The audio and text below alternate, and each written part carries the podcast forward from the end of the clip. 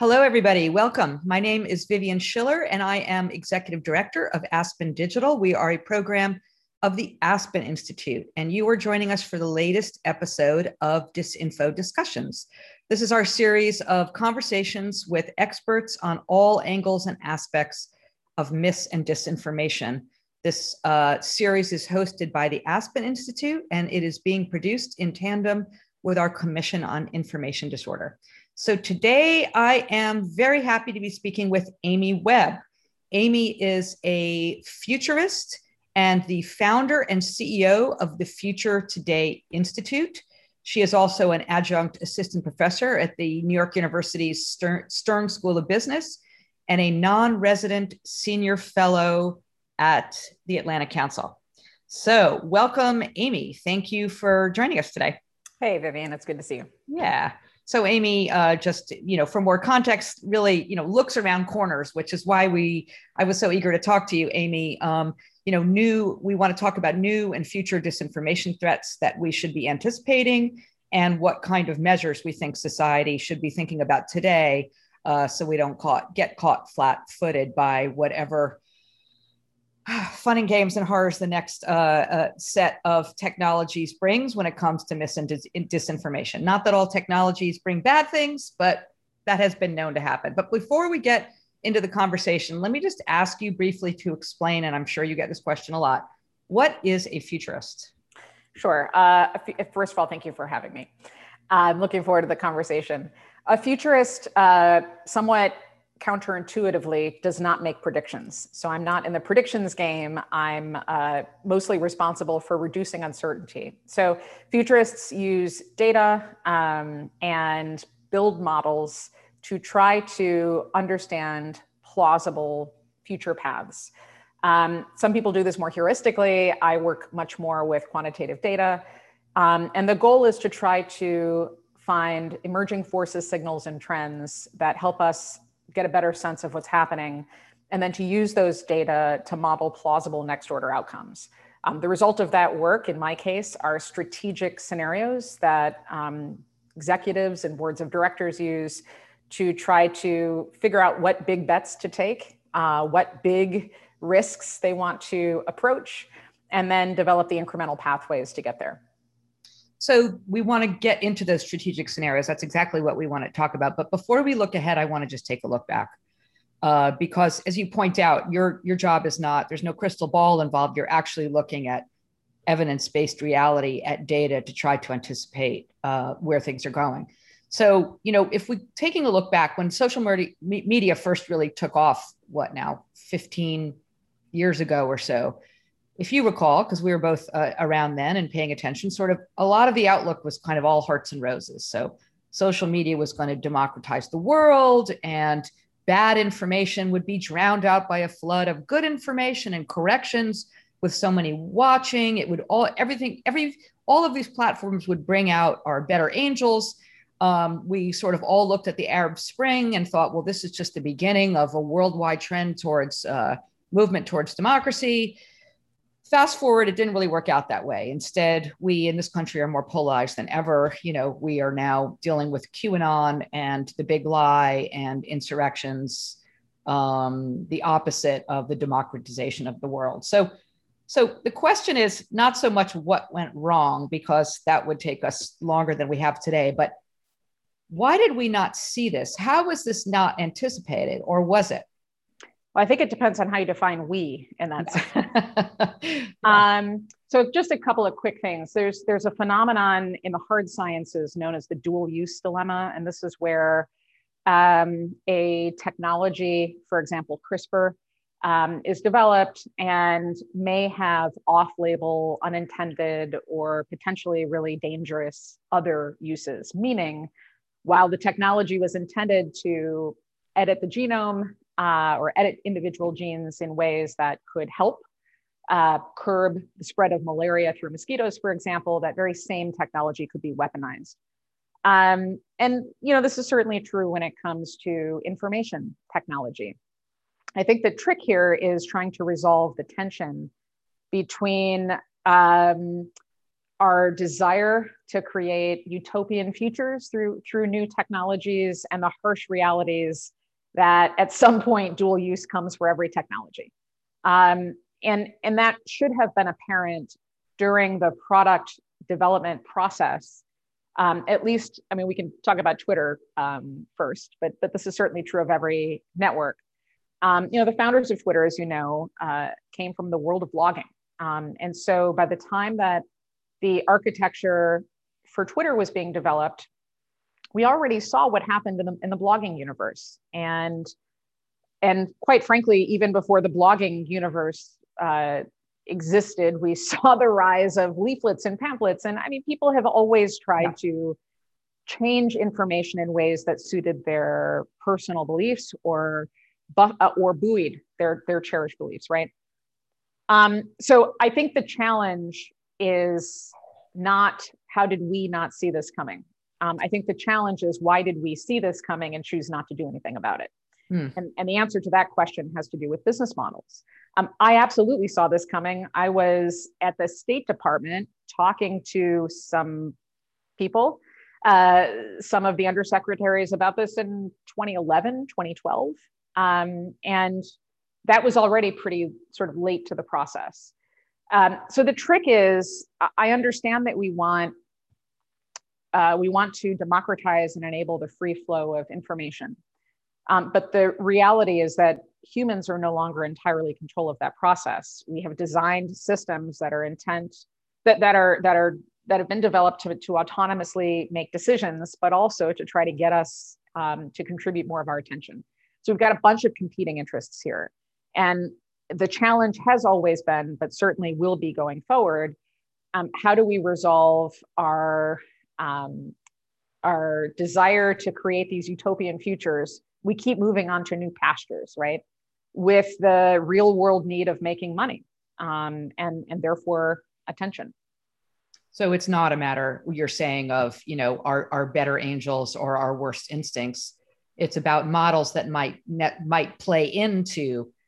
Yeah. And I mean, some of this, some of this has to, you know, some of this has to do with product development. Um, every new information serving product, whether that is an algorithm or an application, should have um, a, a, part of that process where responsible scenarios are d- developed. Meaning, if we enable this feature, if we do this thing, if we, you know, if we launch whatever it is, what are all of the horrific uses that we can imagine now? It doesn't mean that it derails the project, um, but if you can do the risk modeling in advance, um, then you can at least identify and begin to develop strategies to mitigate those problems. Or better you come up with additional products and services um, that you that you can either monetize or just have at the ready when it's time. Um, but there's an abject resistance to doing this at, at um, most of the technology companies that i've ever worked with or talked to. Well, um, we do not see the same when it comes yeah. to certain parts of corporate america where i spend most most of my time um, that there is a strong desire to do that risk modeling in advance because they want to thwart uh, potential challenges down the road. But you know, I think a lot of the misinformation enabling technologies that exist are coming from a place of we're going to build it first and apologize later if and when there's a problem, and that's simply irresponsible. Move things, uh, move fast and break things. I think it's more than move fast and, and break things. I, I, I think that original ethos has been long gone. I, I think mostly what I'm seeing is we know we're doing something that's potentially problematic. We're going to do it anyways and, and hope at some point that it's not really a problem. And if it is, we'll ask for forgiveness later on. So you're suggesting the difference between those companies that do the risk modeling and those who don't, maybe some of the platforms, is the risk modeling for the platforms, let's say for Facebook, for example, is in conflict with business growth. Whereas maybe for some of like the companies that you work with who are not technology uh, companies it's essential for their future business i would i would i would i would say there are three buckets. Um, i would say that the risk modeling is essential to business growth. However i think there's a sense especially in highly competitive industries or if you're dealing with a bunch of shareholders that are antsy and want to see faster progress um, my observation is that any type of risk modeling in advance will slow down whatever product roadmaps there are. Um, and maybe this is a good time to delineate how I see, how I think about time and how others think about time. Um, so most organizations operate around a timeline, whether that's a strategic plan, so your strategic planning cycles are three to five years, or a, a product group uh, has, a, has a roadmap, or governments, a lot of governments use roadmaps and they're sort of marking time in a linear way. The challenge with a linear time frame when you're doing, uh, when, when you're working in, in a situation where you don't have absolute certainty about the future, um, is that you you don't leave any fire breaks. Uh, you don't have any room in there for uh, any new information to, to come into play. So if you've got a product that has to launch, you got to keep to a timeline. That's fine. But if we're talking about the exploration of something new, meaning somebody's got a new idea for a product or a service or whatever, and you're now developing that, you know, the development piece of this, whether it's thought leadership or the product or service itself, there's a certain amount of time that gets dedicated to that. And then you hit the product roadmap. Here's what has to happen. Um, you, you have to leave room for ambiguity, uncertainty, and, and chance. So I don't, you know, as a futurist, I don't use a timeline unless we're talking about a discrete project that has certain deliverables. I instead use a time cone. It's a different shape, but it acknowledges in the present where the uh, the vectors, the axes intersect, that this is the most certainty we're ever going to have. And the further out in time we go, we have to account for new data that, that doesn't yet exist, or at least we are not privy to in the, in the moment. Um, so so that that timeline becomes a cone and it widens the, the further out into the future you go. It doesn't mean that you don't, don't take action on that future. It simply means in the present, we can take tactical actions because we have information that can be acted upon. But the further out we go, we have to take in this additional information um, and be willing to make adjustments, right? So every product, every service, every and, and quite frankly, every strategic plan, the strategic plan comes next. So it goes tactics and then strategy, but that has to fit into the vision of the product, service, or organization. And then ideally, your executives are thinking about transformation. How does all of this evolve? What I see happening in nearly in most companies, but certainly in the tech sector, with the exception of maybe Amazon, is oscillating between tactics and strategy. I see very few executives, very few organizations that are willing to go farther out and think about long term transformation. And that I think is responsible for the misinformation catastrophe that we're living through. Because they are too tactical and not thinking through the longer term. Right. And some of that variables. is market driven. So yeah. some of that it's out of your hands. Um, you know, the street doesn't like R&D. Right. And so there's not a lot of uh, wiggle room for companies that want to do basic research to explore potential off label uses or knock on effects of algorithms or products. So that's a problem. I blame investors for being antsy. Um, right. But there's also a certain amount of, and I guess this gets back to the, the, the three different companies I mentioned. There are companies that see longer term modeling as a critical component to growth. And it is. Um, there are companies that believe any type of risk modeling is just going to derail them, or it's like somebody coming in and saying no, um, which is obviously not the case. But uh, but there's that, and then there's the other company group that understands the power of doing this work and is terrified of being opened up to a class action lawsuit in the future. I've run across across that a couple of times. Um, that legal and risk, your CROs and your your chief legal officers um, get real nervous when a company starts doing risk modeling um, because and again i think this is a, the wrong interpretation but they become nervous that at some point in the future somebody's going to turn around and sue them. Um, we haven't seen any precedent for that in a courtroom uh, where the work of risk modeling in, in futures was damaging to a, con- a company in the longer term but you know. Which tech companies are doing it right um, I know this is an unpopular opinion, but it's obviously Amazon. Um, Amazon, Jeff Bezos, for all of his foibles, uh, I think is our our, our greatest, uh, truly visionary long term thinker. Um, now, you could argue that the the tactics piece of this, as it exists in Amazon warehouses, um, is awful for some people. Um, but it's very difficult. Here, let me give you a concrete example because I think it fits into misinformation. So, pretty soon, uh, if not already, by the time you're listening or to this or watching it, Amazon Sidewalk will be legal in the United States. It'll be on. Legal probably wasn't the right word.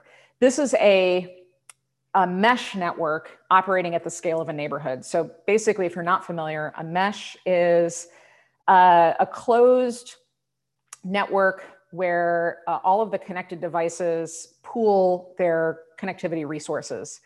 Um, and you can operate these things a half mile, a mile. Um, and the purpose of this is to share data between those devices, and also if one device goes goes offline, um, it can it can harvest compute and connectivity from another part of the mesh. Um, so there are some practical implications here that are pretty interesting. Hong Kong, uh, if you remember the the democratic protests that happened, at some point the government shut off the internet and a mesh network took over instead so that the protesters could continue to be connected. So that's great. Um, in another use case, you know, if you've if you've got a tag or a beacon, a tile, for example, on your phone, on your keys, on your kid, and they're in the mesh, you would always know where they are. So that's really interesting. But let's take this another step further. Um, after COVID, a lot of cities in the United States were thinking about using smart cameras so that they could track people and determine uh, are, are, do they have elevated uh, temperatures? Do they have respiratory issues as a way of tracking who might be spreading COVID around? I don't know what the plan was after that, if they were going to have COVID police come and round people up. Um, but okay, so that didn't pass. Uh, Westport, Connecticut tried to launch a bunch of security cameras. There were a bunch of cities. It didn't go anywhere because overwhelmingly in the United States, there's a fraught relationship between third party vendors and tech companies and city councils for many reasons. So we don't have a lot of smart city activity in the United States. Now, this is where Amazon, I think, is doing a brilliant job of thinking about long term transformation. If you're in a neighborhood, as soon as sidewalk gets turned on, which by the way, you have to opt out, opt out of hmm. versus the other way Most around. People don't do. Yep. Yeah. Um, you've got connected, you've got ring cameras. Half my neighbors have ring cameras. Um, you've got people with Alexa devices. You potentially have people wearing Alexa uh, Halo um, wristbands. There's a lot of different devices that are connected to that network. So here's my question Isn't that a smart city being built by the ground up by consumers opting in? Amazon has figured out how to get people to build smart cities, smart city infrastructure by buying their devices.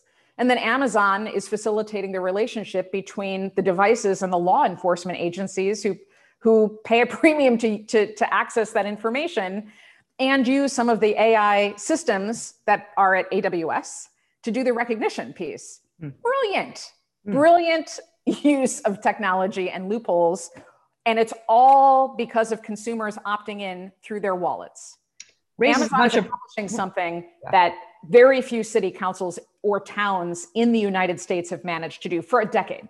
That's a really interesting perspective. It raises, of course, a whole bunch of privacy issues and considerations, but maybe let's let let's let's let's hold on, on that conversation or, or, have that a little bit later. I want to just um, now shift gears and look at uh, technologies that you expect along the lines of what you're talking about with me- mesh networks you know as part of that that amazon has basically had us cobble together for them mm-hmm. uh, let's talk about other technologies that will be more ubiquitous in our lives over the next five to ten years and their relationship and uh, that uh, particularly those that have to do with information sharing whether mm-hmm. that is um, uh, uh, consumer generated information or or other forms Right. In other words, we're trying to anticipate what are the mis and disinformation challenges, in addition to all of the challenges that we're having today. So, what, what are some of those technologies that we should be that we should be paying attention to now? Sure. Let me give you a, a very near term, in my world, near term, five years, and then I'll give you a longer term, which would be maybe ten years or longer. Um, so, in the nearer term, everybody knows the phrase the Internet of Things. Um, there's an emerging subset of that called the U of Things, or at least that's what I call it. These are all of the devices that are wearable, implantable, um, that use your biometric data to understand information about you and try to help you get through your day. So this is more data about you and derived from you, um, but that but that leave your body and go somewhere else. So this would be, and there's a constellation of devices. This ranges from smart glasses, which I know everybody's got sour memories of Google Glass, but what's coming to market looks a lot like what I'm wearing versus what you've seen in the past and is much more about assistive technology versus taking pictures with your with your lenses. Um, we built a model showing this in 2018, and I, there was a lot of resistance to that model because not only did it say uh, we'll wear devices, um, it also said that we will be using our, our smartphones less, that the rate of the new rate of penetration would be declining, which of course it is. Um, you know, and there's many reasons for that, but the question is, what does this mean going forward? Um, there, there's uh, the, the rate of myopia, which is nearsightedness, is through the roof. And that was already happening, but it's accelerated because of COVID, because you got a bunch of people doing what we're doing right now, which is staring at each other through a screen. Our eyes weren't designed um, to, to, to operate in this way. Lots more people will be already needing to wear glasses. So that's an accelerant to the smart glasses market. Um, among other things like wearable health health monitors and and there's connected bed technology. Um, you can you can rig together a smart bed for yourself that will automatically monitor your temperature and respiration while you sleep and nudge your limbic system and your respiratory system um, to, to increase or decrease your temperature, your resting heart rate, stuff like that, in a way to optimize your sleep. So there's all these devices that are coming to market, we tend to think of misinformation as coming from a third party um, to, to muck with an election, right? Stuff like that. What, what happens when the misinformation is your own information, right? I could imagine somebody hacking into all of the smart beds, for example, and telling everybody that they had great sleep um, that they've they're optimized because some of them already do this right you're optimized for a great day and you may feel like crap but you're you're now being told hey you just had the most restful sleep of your life. Some people may believe that and get behind the wheel of a car before it's automated and get into an accident um, you know or whatever else. Uh, so i think that we should start thinking about misinformation as not just connected to traditional news but also information that that shows up in other ways. And that leads me to my long term uh, thing that you should be paying attention to. So, the short story on this is um, when scientists tinker with genes um, for the purpose of switching different genes on and off in a cell um, uh, for all different types of purposes, they, temp- they tend to digitally watermark them. It's a way of distinguishing what exists in nature from what's been edited or tinkered with. Um, so about a year ago, not too long ago, uh, one of the preeminent um, synthetic biologists and his team uh, booted up, they, created a cell um, that, that had a minimum genome, very, very small cell. Uh, and it was not derived from nature, it was developed by a computer system. So this is a life form that doesn't have other life forms as parents its parents was a was a computer, were a computer. Anyways, the digital watermark that they used was um, an Oppenheimer quote. They put 46 names of people who worked on the team uh, into this into this using genetic code, right? But they also used a quote from James Joyce um, from a portrait of the artist as a young man: "To live, to err, to fall, to triumph, to recreate life out of life." So the Joyce estate is super litigious and they didn't get copyright clearance in advance. They didn't ask for permission. And so now here's an interesting question that they, you know, like there is no way to send a cease and desist letter to somebody sharing information, whether it's correct or incorrect, inside of a cell. I know this sounds insane. However, one of the companies that is doing a lot of the work in treating biology as nature's hard drive is Microsoft. The, the big tech companies are all in the big biology space. And what's interesting is it's plausible that sometime between now and the year 2031, we could be spreading misinformation genetically. Um, and I know that sounds, I know that feels like sort of inconsequential given especially what we've dealt with over the past, and are dealing with um, you know over the past year or two. But this is one of these really important questions because in this country, we don't come up with the regulatory ideas in advance. We wait until somebody's done something wrong, right. and then everybody scrambles to play catch up. And often A, too late. Yeah. Yeah. Now, there's another way to do this. The government of Dubai has an like a incubation lab that's like an r&d pilot program for laws um, just like they in regulation just like others do technology so so they are coming up with they're right now they're working on like what would a beta product in the form of regulation be to cover drones before they actually try to write the regulation and figure out what it is they're beta testing it that's such a smart smart idea and they're doing it alongside the technologists right? Yeah. Totally different way of thinking about about this. So the gene editing, they'll come back to that. So aside, uh, what would be like an example of a mis or disinformation risk aside from a copyright violation mm-hmm. from the James Joyce estate? Understood, respect copyright. But what would be like? Help us imagine what I don't mean to be all doom and gloom, but like, what's a worst case scenario? What's an oh, example? I, I got corollary on that. what's that? Um, so here's a really weird malware problem. Okay. Um, so I'm, we would need much more time for me to get into the technical specifications of how all of this works. So just work with me on this. Okay. Um, so, uh, so imagine you're a biotech, uh, bio, like a scientist working in a biotech lab, and you're tinkering with uh, cells and trying to get get them to do different things these things don't even have to be interesting. It can be something as simple as getting a, an E. coli to produce some uh, some you know proteins that that do cool stuff. Uh, make your beer glow in the dark. Not that thrilling. Now, um, what if a bad actor figured out how to get malware onto the computer, a new kind of malware, right? Where this is being developed.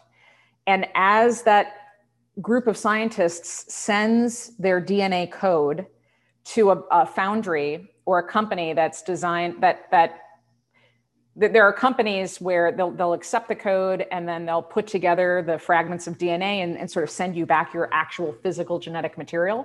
So if you've ever used a 3D printer, it's akin to sending your computer generated design to that printer and then getting a physical thing in response. So same is true of biology. At any rate, imagine a bad actor going in and obscuring um, uh, and hiding malware inside of genetic code and doing it in such a way that bypasses some of the screening processes, because this is usually a very secure system, um, and then changing that code ever so slightly.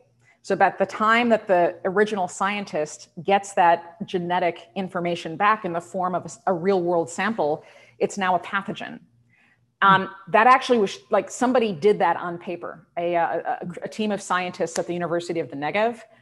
And so I read that, and you know that is very dangerous misinformation. Um, okay. What's that? I said I would say, yeah. Yeah. Now here's the rub. So I was like, this is bad. who would be like if this ever actually happened? Who who's in charge of that? So I start calling around to some friends at state, at Department of Defense, Navy, Air Force, I'm just calling like congressional staffers that I'm friends with. And I was like, hey, here's a weird question for you. In the event of a cyber biological attack, because we're reeling right now with normal cyber attacks, right? Once this goes bio, who's in charge? And the answer is we don't have anybody in charge of something like that. There's, there's nothing yet. Yeah. Wow. So again, I misinformation. I think it would benefit us all to broaden how we think about the spread of misinformation and disinformation in the future. I would argue that we are what we are dealing with today is messy and difficult to contain, but nowhere near as challenging as it's about to be. And we have an opportunity now to, and I think that's the point of what you're doing, Vivian, to stop and say, let's really think about um, concrete steps that we can take. Uh, but the concrete steps are only going to get us so far if we lock ourselves into that timeline thinking.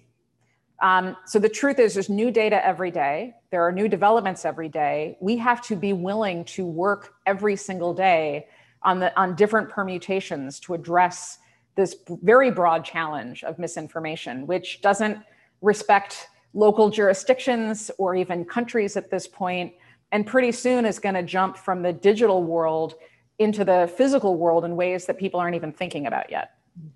Well, you've led me right into uh, the, our, our, my final question, which we're asking to everybody in this series. Um, so these, as, as it's mentioned at the top, these conversations we're having are intended to inform the members of the Commission on Information Disorder, as well as the general public, of course.